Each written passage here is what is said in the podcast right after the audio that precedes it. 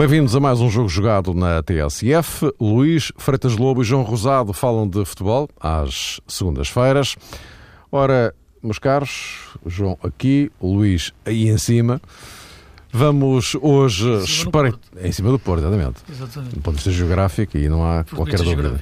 Sempre são 300 km. Uh, dizia eu que hoje vamos uh, lançar aqui um olhar sobre a seleção nacional que teve em Cristiano Ronaldo, o homem que resolveu a equação de Belfast. Nesta altura e depois desse triunfo sobre a Irlanda do Norte, eh, Portugal ainda teve a oportunidade de ver Israel empatar com o Azerbaijão.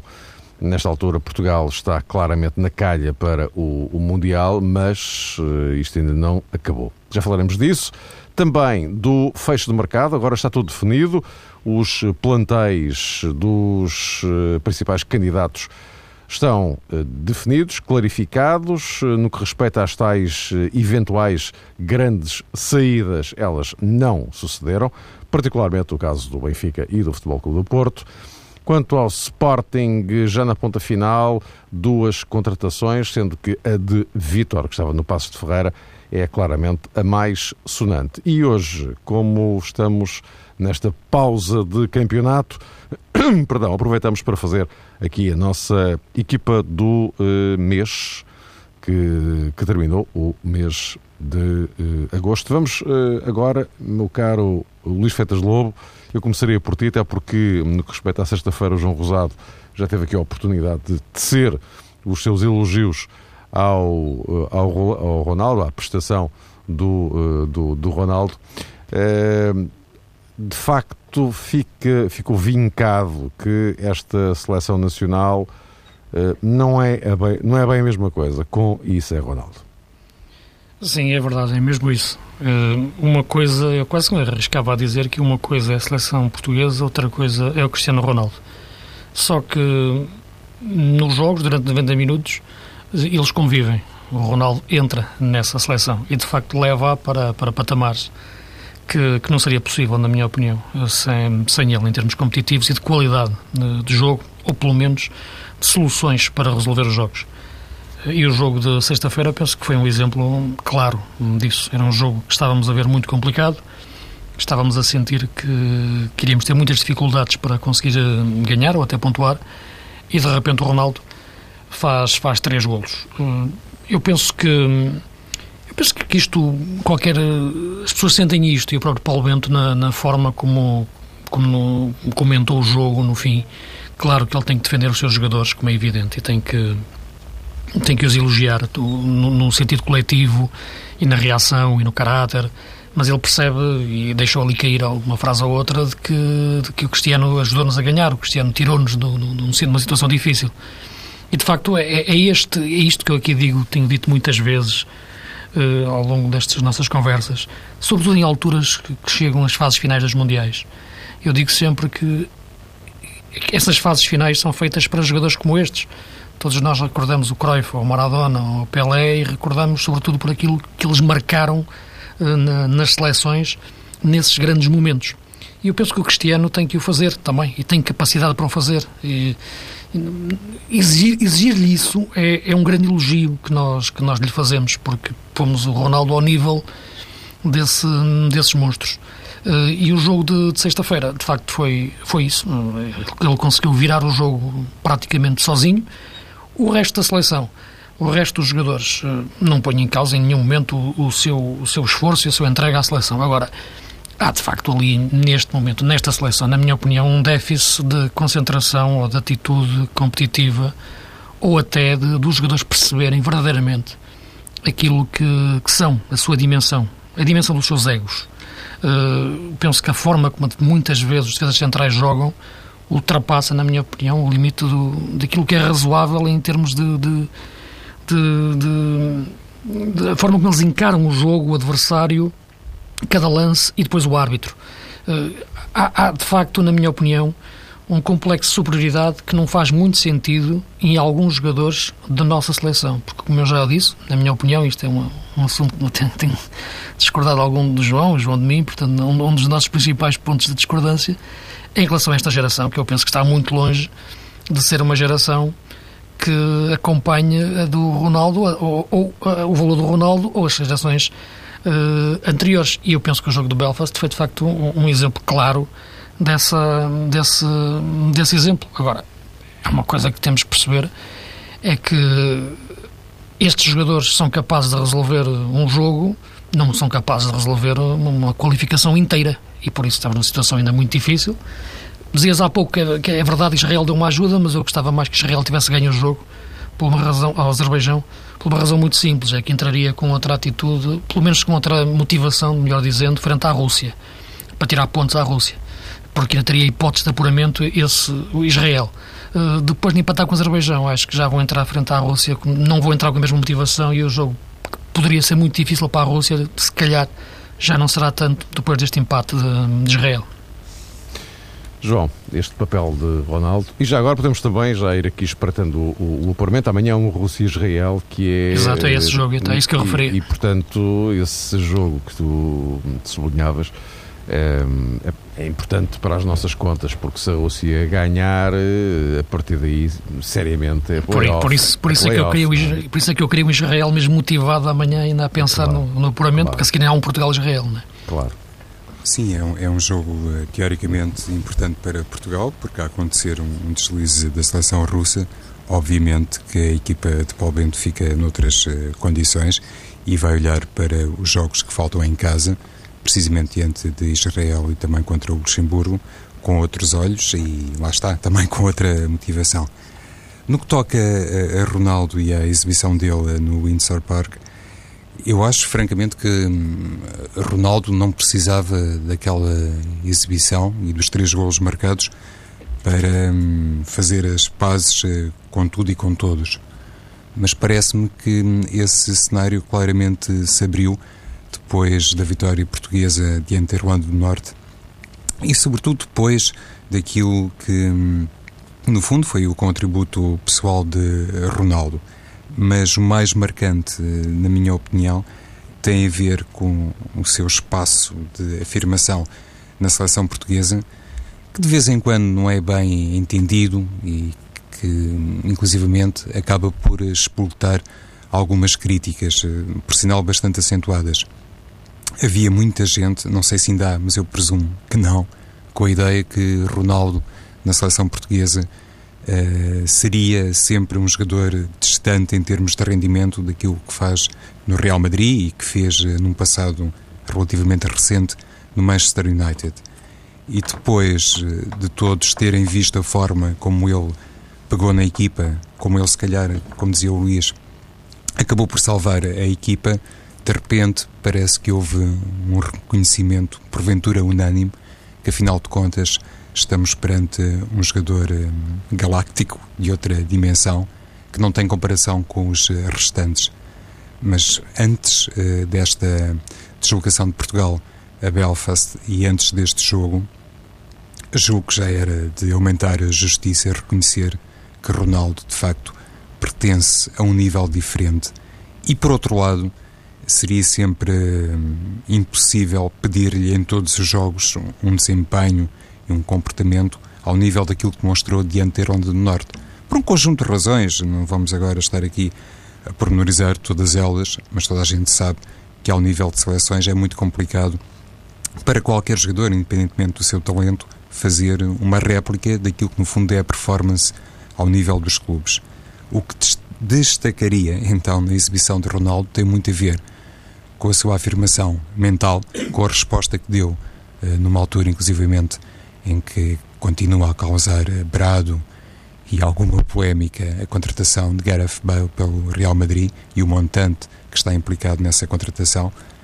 Pelos vistos, não é, e aqui não vou aplicar o termo em sentido literal, não é líquido que Gareth Bale tenha custado apenas 91 milhões de euros, e o apenas entre aspas, como sempre se põe neste cenário, mas numa altura em que se debate muito o preço de Gareth Bale numa altura, inclusivamente, em que ainda se faz um bocadinho o rescaldo daquelas afirmações de José Mourinho sobre o verdadeiro Ronaldo, aquilo que o capitão da seleção portuguesa deu à equipa em Belfast, na minha opinião, acabou, no fundo, por corroborar a ideia e a avaliação que, obrigatoriamente, em nome da justiça, sempre teríamos que fazer a propósito de um jogador, como é o caso eh, de Cristiano.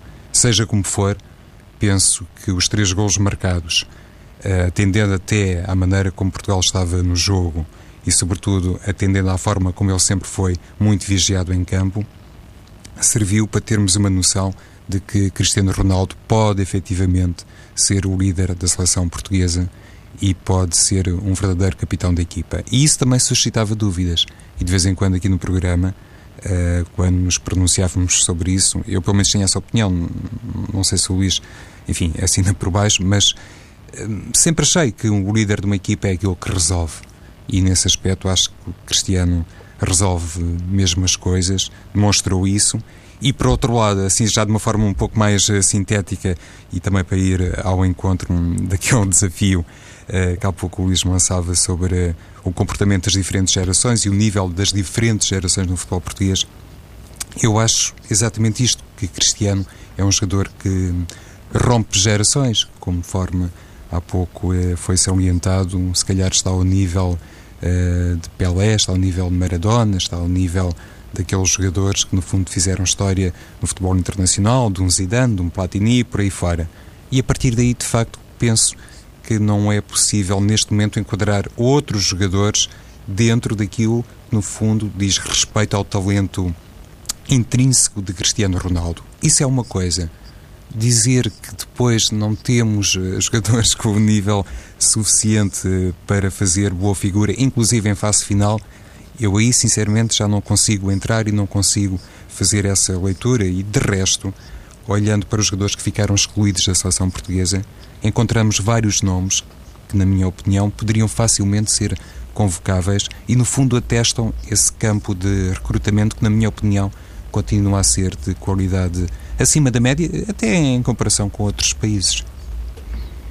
Sim, repara, João, eu, eu, eu deixa-me sim, sim, do, do mercado. Sim, eu, eu, repara, eu não quero dizer que exatamente que não, não tenhamos jogadores para fazer uma geração, para construir uma seleção que possa fazer boa figura. Agora, não temos é uma geração que, sem ter um jogador que, que faça, se, se destaque desta forma tão clara historicamente, como, como o Ronaldo, já não temos uma geração como tivemos eh, na seleção do, do João Pinto, do Figo, do Rui Costa, do, do Fernando Couto, do, Jorge Costa, Paulo Sousa, por aí fora, hum, Pauleta, já, já não temos este núcleo de jogadores. Olhamos para o resto da seleção e, de facto, não temos estes jogadores que faziam um grupo. Estes jogadores eram um grupo uh, de qualidade.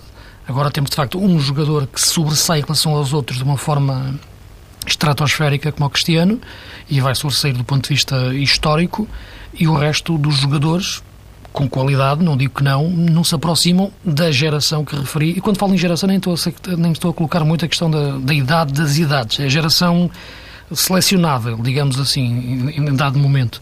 E, e, portanto, é isso que, que eu quero referir. Agora, sente-se, de facto, que, que, que, que o Cristiano Tu, dizias isso e é verdade, eh, em relação a muitas pessoas ainda não entenderem bem o Cristiano como o símbolo da seleção.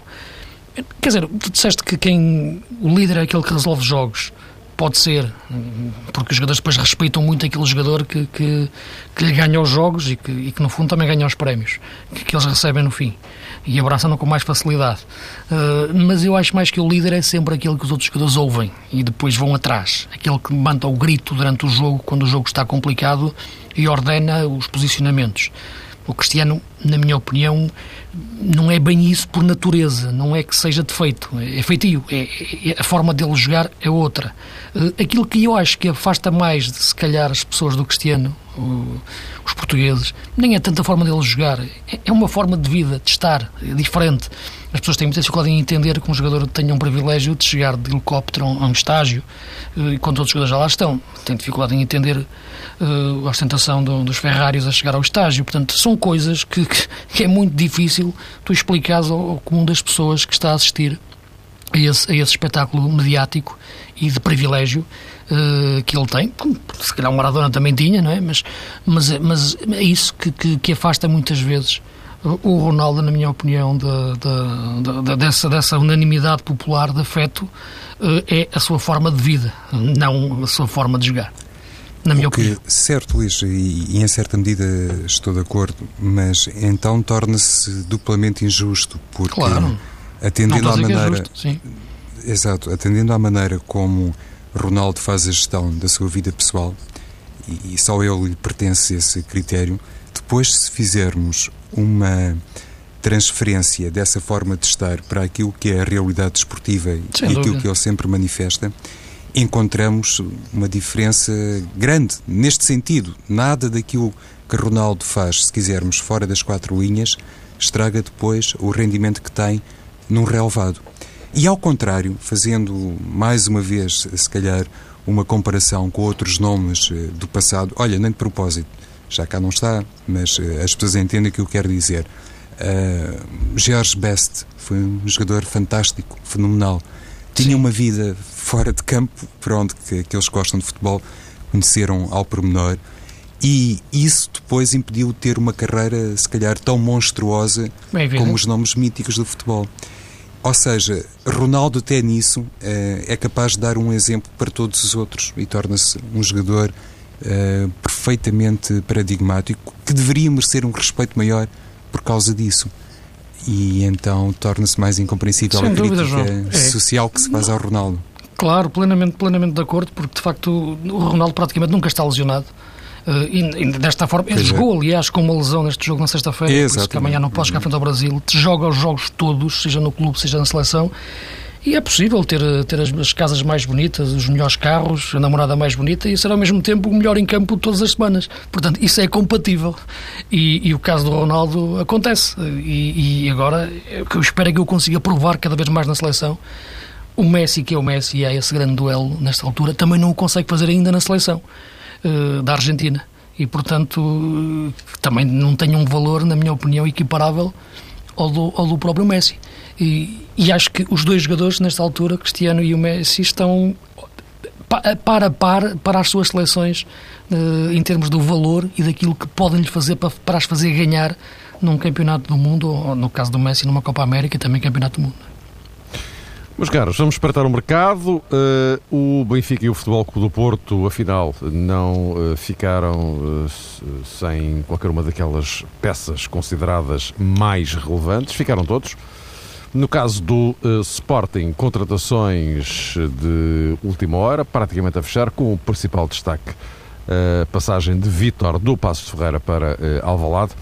Eh, eu eh, sugeri começarmos aqui pelo eh, Benfica e Porto, o Sporting trataríamos à parte. No caso do João, no caso do Benfica, o Benfica fica com um plantel brutal, porque isto é assim. Tinha os jogadores da época passada continua basicamente com eles. Enfim, o Melgaras foi embora, mas enfim, o grosso da coluna, aquilo que realmente pesava mesmo na equipa, lá continua. E depois juntou-lhe as contratações. E agora Jorge Jesus fica com um plantel, enfim, ou seja, o grau de exigência em relação ao treinador eh, subiu claramente. Sim, penso que em certa medida isso é verdade, Mário, porque acontece um pouco por todo o mundo. Neste caso, eh, temos o exemplo do Benfica, se calhar à escala nacional, dá perfeitamente para tomar eh, o plantel eh, do Benfica como referência e, eventualmente, como modelo de comparação com aquilo que acontece nos clubes mais habituados a terem grandes estrelas e, sobretudo, grandes estrelas sentadas no banco. Não sei se isso vai acontecer com o Benfica, necessariamente alguns jogadores de grande nível salarial, pelo menos isso, vão estar eh, fora das opções iniciais de Jorge Jesus, porque não podem jogar todos, isso é uma realidade. Acontece que nestas eh, situações não fica muito claro, na minha opinião, qual é verdadeiramente o sentimento eh, da instituição e de quem faz a gestão do futebol. Porque ainda recentemente, e estou a lembrar-me das palavras de André Vilas Boas, que naquele colóquio tradicional que ocorre ciclicamente em Nyon e que junta a elite dos treinadores, pelo menos à escala europeia, dizia André Vilas Boas nessa oportunidade, a semana passada, que os clubes têm muitas vezes um interesse que não coincide necessariamente com a perspectiva técnica. Isso também já se sabia. O que no fundo quis penso eu, uh, Vilas Boas uh, sublinhar, tem a ver com carências financeiras que para determinados uh, mercados torna sempre favorável este prolongamento e esta reorganização do mercado até ao último dia de, de agosto. O que eu quero dizer é que o Benfica, se calhar olhando para o plantel que tem neste momento, e se fosse perguntado a Luís Filipe Vieira, eventualmente a Rui Costa, não sei, ou a Jorge Jesus, qual uh, teria sido a situação ideal, provavelmente a resposta apontaria para a saída de um ou dois jogadores, pelo menos. Inclusive, numa entrevista à, à Benfica TV, Luís Filipe Vieira disse que o Benfica este ano ainda poderia fazer uma movimentação mais saliente no mercado, de forma até a salvaguardar um futuro a curto prazo. Dizendo a Luís Filipe Vieira que para o ano uh, o Benfica não estaria obrigado a vender. Como não aconteceu nenhuma saída, eu penso que esta situação, do ponto de vista da administração e da gestão do futebol não é realmente a mais simpática.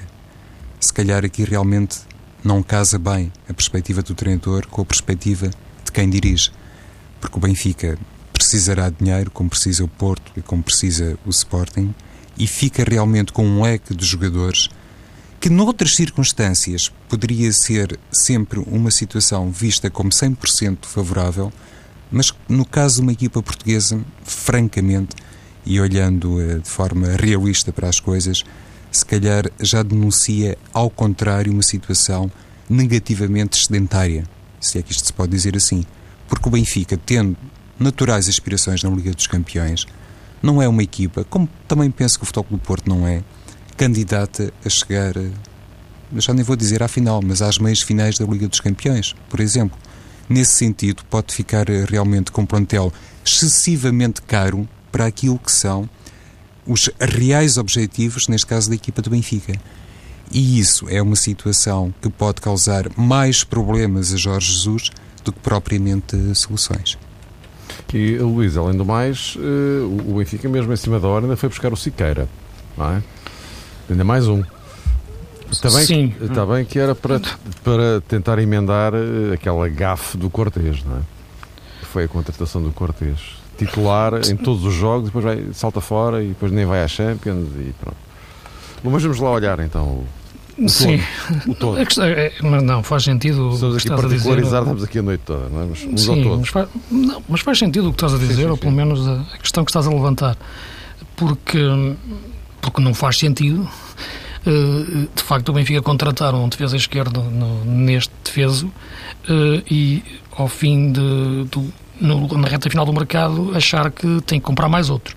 Uh, depois de ter dispensado aquele que foi aposta a época passada, que era o Melgarejo, como transformação de lateral esquerdo, uh, de extremo para lateral, uh, foi vendido, dispensado, vendido, e contratado outro, o brasileiro Cortés, que que eu acho que não, não, não, falhou no Benfica, sinceramente. Eu acho que é, é, o jogador é aquilo e, sinceramente, tem qualidade dentro das características em que ele é forte, que é, que é atacar, e dentro do, da forma de jogar que acontece no, no Brasil.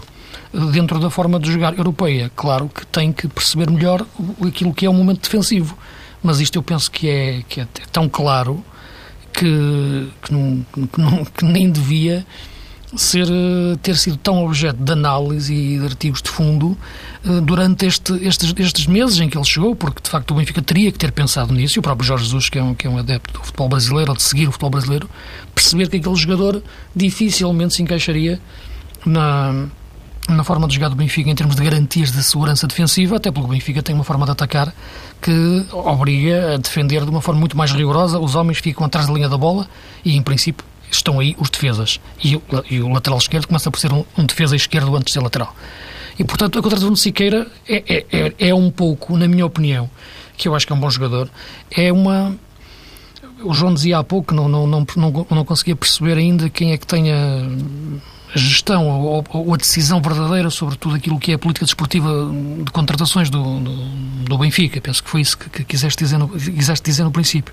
Sim, tá, basicamente. Não, é? não basicamente. se consegue encontrar um, um responsável. Exato, e, e, e, e, é um pouco isso, porque neste momento, de facto, este tipo de situações é que de facto são são intrigantes, ainda mais num clube na, da, da, da, dimensão do, do Benfica, chegar a, a este momento e eh, contratar um, um, um, lateral esquerdo para ultrapassar as carências que estavam a ser demonstradas pelo lateral esquerdo, que tinha sido contratado dois meses antes. Não foi a época passada, foi dois meses antes. Portanto, isto é que não faz, de facto, muito sentido num, num departamento de futebol devidamente estruturado, na, na, minha opinião. Penso que já não é uma questão de, de opinião, é uma questão de, de facto. Concordo que na questão de tu referias de, de neste momento o Benfica ter até o excedente de jogadores, porque até o Cortes ficou fora da, da, lista da Liga dos Campeões. Agora, fica, de facto, com, com um plantel forte, com muitas soluções, eh, para diversas formas de jogar até.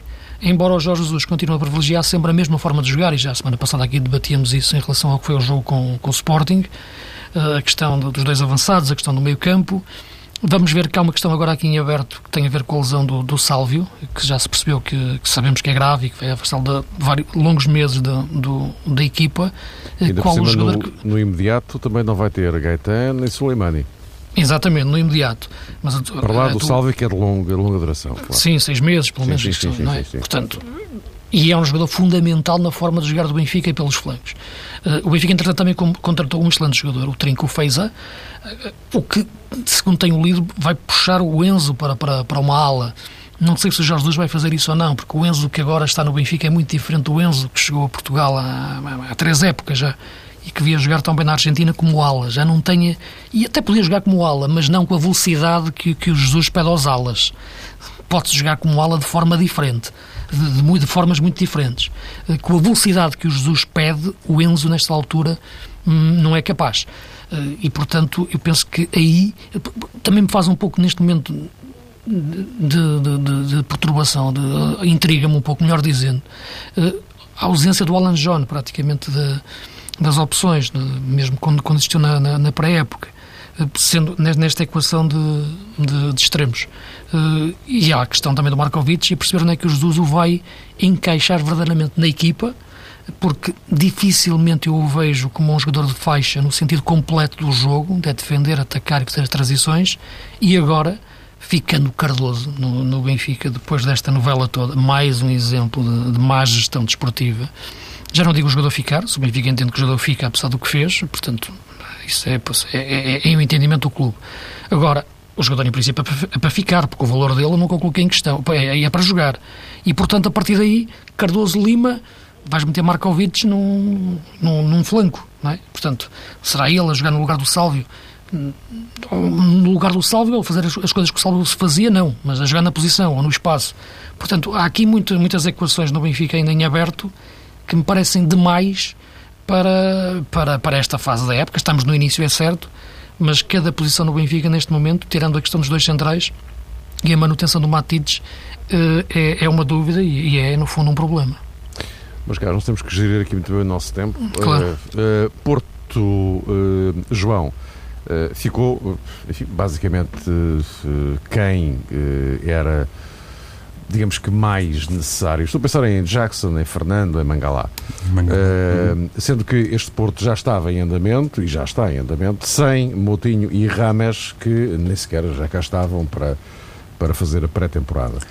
Uh, portanto, mas uh, o, este, este Porto Paulo Fonseca tem, tem tudo resolvido. A questão, aquela questão dos extremos se calhar nem tanto os extremos, eh, não é, Mário? Provavelmente na altura em que for necessário encontrar eh, um homem capaz eh, de substituir cabalmente Jackson Martinez, pode acentuar-se uma dificuldade. Um bocadinho exemplo do que se passou na temporada transata. O Futebol Clube Porto tem algumas unidades que podem disfarçar uma ou outra lacuna nas faixas laterais, inclusive o próprio Jesué, já percebemos isso, pode até adiantar ao Alexandre, enfim, eh, assim de repente, para citar eh, duas eventuais soluções caso um dos flanqueadores esteja indisponível, ou mais do que um, para Paulo eh, Fonseca. É essa questão que, no fundo, depois se prende com a ausência de outro nove com grande qualidade, pode de facto representar o problema maior para o Futebol do Porto, mas lá está. Primeiro o Porto resolveu do ponto de vista económico a questão que tinha a ver com a transação dupla de Rames Rodrigues e também de João Moutinho e depois, do ponto de vista desportivo, parece-me evidente que a ida de a ida não, o regresso de Josué ao Dragão e a ida de, de Licá também proporcionaram, eh, sobretudo, a Paulo Fonseca, dois jogadores de banco ou de 11 inicial de grande qualidade e há aquele caso, eh, já não vou outra vez sublinhar, tem a ver com Quintero, que se calhar pode hum, constituir-se de facto um, como uma das grandes unidades eh, do campeonato uh, português.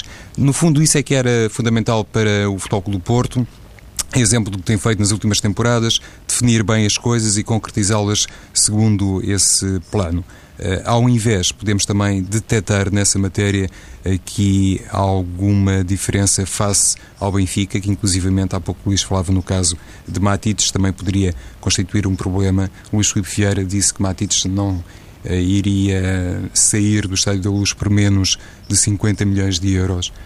Essa afirmação, eh, enfim, representou, na minha perspectiva, também um, um, risco calculado por parte do Presidente. Eu não acredito que se alguém chegasse com 49 milhões, para não dizer menos, de proposta pela aquisição de Matites, que ele não fosse transferido. Provavelmente, quando disse isso, Luís Filipe Vieira também já sabia que não existiria nenhuma proposta hum, verdadeiramente convincente para um jogador que tem, efetivamente, uma importância grande no plantel do Benfica. E, e ao fim e ao cabo, aconteceu se calhar a mesma situação que aconteceu com Oscar Cardoso, não existindo nenhuma proposta principesca, se calhar o melhor para o Benfica era realmente colocar um valor inatingível atualmente para Matites. No caso eh, do Sporting, parece-me que sim, que esta aquisição eh, de Vitor faz todo o sentido, considerando inclusivamente que é um jogador também polivalente, que pode jogar no corredor central e também no corredor eh, lateral e depois não nos podemos eh, esquecer que a equipa do Sporting não tem de facto um banco à altura do Benfica e do Futebol do Porto e parecendo que não,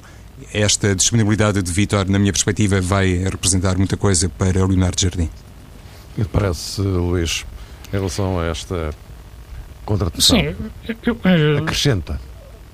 Sim, uh, em relação ao Vitor, sim, não tenho dúvidas nenhumas que o Vitor é um excelente jogador uh, e penso que só não conseguiu de facto mais, mais mercado devido à idade que tem, não é? Bater nos 30 anos ali a partir de janeiro. O que faz com que não seja muito apetecível um clube investir nele e nem os empresários encontrarem um bom clube para ele, porque eles ganham muito depois é na segunda venda. E de facto, nesta altura, o clube que contratar o Vítor depois não, não vai conseguir valorizar para o vender a seguir. Teria que gastar dinheiro e depois ter esperar que ele tivesse apenas retorno desportivo, porque retorno financeiro já não teria. E isso, claro, afastou muito muitos clubes do mercado do, em relação ao Vítor, o que é injusto para o jogador, mas o jogador chegou, apareceu muito tarde uh, a, este, a este nível. Em relação às cláusulas de rescisão que, que o João dizia, eu continuo a entender, a ter um entendimento diferente. Eu acho que as cláusulas de rescisão são mais, na minha opinião, cláusulas táticas de negociação, melhor dizendo. Põe-se aquele valor não tanto para o cumprir, mas para iniciar a negociação com o clube que o quer comprar o jogador e, o, e, o, e esse clube pôr-se em sentido, porque percebe que terá que gastar bastante dinheiro. E, portanto, a partir daí, a margem de negociação e de manobra para, para quem quer vender é maior devido a essa cláusula tática de negociação, como eu gosto de lhe chamar, porque depois, como sabemos, elas não se cumprem. Verdadeiramente, até, porque, como se viu no caso até do Hulk, temos o caso completamente exorbitante do, do, do Garrett Bale, mas estamos a entrar aí já num, num planeta diferente que, que, nos varia mais, mais longe na, na conversa. Uh, em relação a, para terminar, penso que por causa do tempo que temos cada vez, cada vez menos, em relação ao Porto, o Porto tem menos soluções que o Benfica, de facto, mas tem mais certezas. E eu penso que nesta altura, e para a construção de uma equipa, uh, isso é mais importante porque as soluções podem, claro, também levar a ter certezas, mas a dificuldade que o Benfica tem em encontrar certezas seguras e equilibradas para, para depois para a sua equipa, e quando falo da sua equipa, falo para a sua forma de jogar, tem sido muito difícil, como temos visto. O Porto tem menos soluções, isto é, jogadores para cada posição. Já falei na questão dos laterais há muito tempo. Tens Alexandro, Danilo e agora Fuchili que faz os dois lugares, mas não há mais nenhum lateral para jogar. Há as adaptações, ok, do Maicon e do Mangalá, mas isso são adaptações.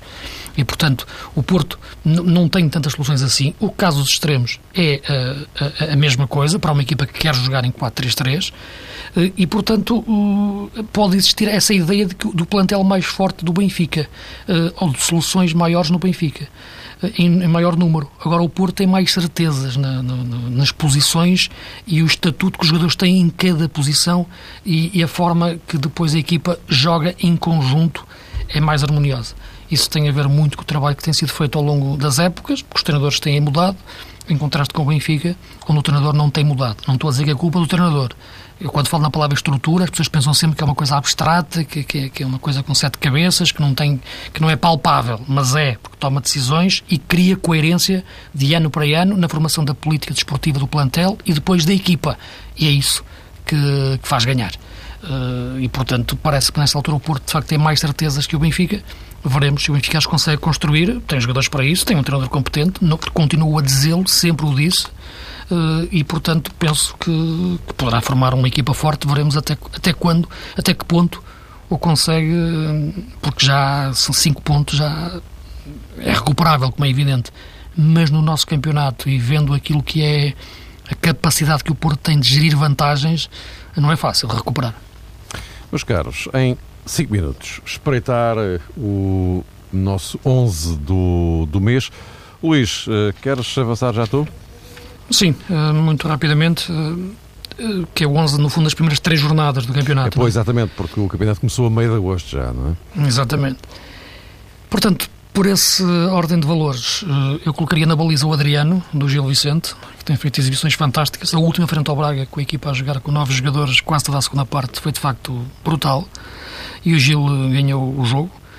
Depois, com defesa direito, o Leão, do brasileiro do, do Rio Ave, que está a fazer uma excelente época, bons, eh, boas exibições. Uh, centrais, o Otamendi, no Porto, que, que, está a chefiar a defesa, e o miúdo que apareceu na vitória de Setúbal, que eu gostei muito de, de o ver jogar, até pela alegria com que joga, que é uma coisa que, que, que é engraçada ver no miúdo de 19 anos, que é o Ruben Veso. Como defesa esquerdo, o Jefferson, que está a fazer bons jogos no Sporting, num flanco em que o Wilson, o Wilson Eduardo muitas vezes foge para dentro e dá o corredor ao Jefferson. Depois escolho aqui uma espécie de quatro médios para colocar com o William Carvalho à frente da defesa. Depois o, o Josué, o Evandro, a fazer um grande início de campeonato no, no Estoril, a ocupar uma posição que era quase a do Carlos Eduardo, ou pelo menos os dois jogadores variavam muito de posição na época passada. Carlos Eduardo, que eu acho não percebo como é que ainda não apareceu ainda no Porto nenhum minutos, porque tem muito valor, mas acredito que esteja a ser, a ser gerido, mas é um jogador de grande qualidade que ainda não apareceu. O Markovic, que, que na minha equipa é titular, e porque de facto quando entra abana com o jogo todo, e na frente uma dupla, o Freddy Monteiro do Sporting e o Cardoso, não o Cardoso do Benfica, mas o Ramon Cardoso do Vitória de Setúbal. É, para mim, a maior revelação do campeonato neste momento, porque não, para mim, porque não o conhecia. O Freire Monteiro já o conhecia. E o Cardoso do Setúbal está a fazer grandes jogos e, e marcar golos. Não a grande vitória que o Vitória de Setúbal fez em Guimarães 4-1. O Cardoso fez um grande jogo e está a ser, de facto, uma grande revelação. Ele já tinha estado em Portugal em 2006 no Penafiel e não tinha dado certo. Regressou agora mais tarde com 27 anos e está a fazer grandes jogos.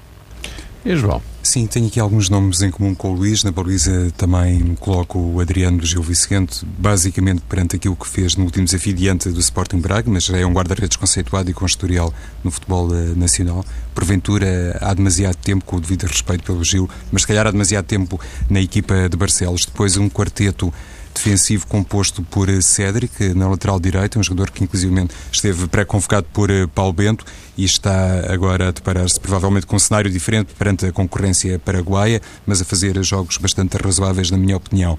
Como centrais, coloco o Maurício também do Sport, um jogador fortíssimo nos lances de futebol aéreo, que inclusivamente já deu algumas alegrias ao Sporting na sequência de cabeceamentos muito bem feitos, e Otamendi do Futebol do Porto, porque independentemente de jogar Maicon ou jogar Mangalá, e quando está em condições joga Mangalá, mas o Otamendi como referência e como líder, como dizia o Luís, da defesa do Futebol do Porto. Na lateral esquerda, também um bocadinho em função daquilo que aconteceu recentemente na fase de qualificação para o Mundial, escolho o Babanco, um jogador que pode inclusive fazer um lugar mais adiantado no terreno, mas tem feito ótimos jogos na minha perspectiva, e depois um trio no meio campo composto por William Carvalho, porventura a grande revelação uh, do campeonato, digamos assim, e também já com estatuto na seleção uh, sub-21 de Portugal. À frente, lá está o Evandro do Estoril, uma equipa que está a fazer um início de campeonato eh, de época eh, tremendo. E a par de Evandro, a Adriano Silva do Sporting, que me parece que finalmente alguém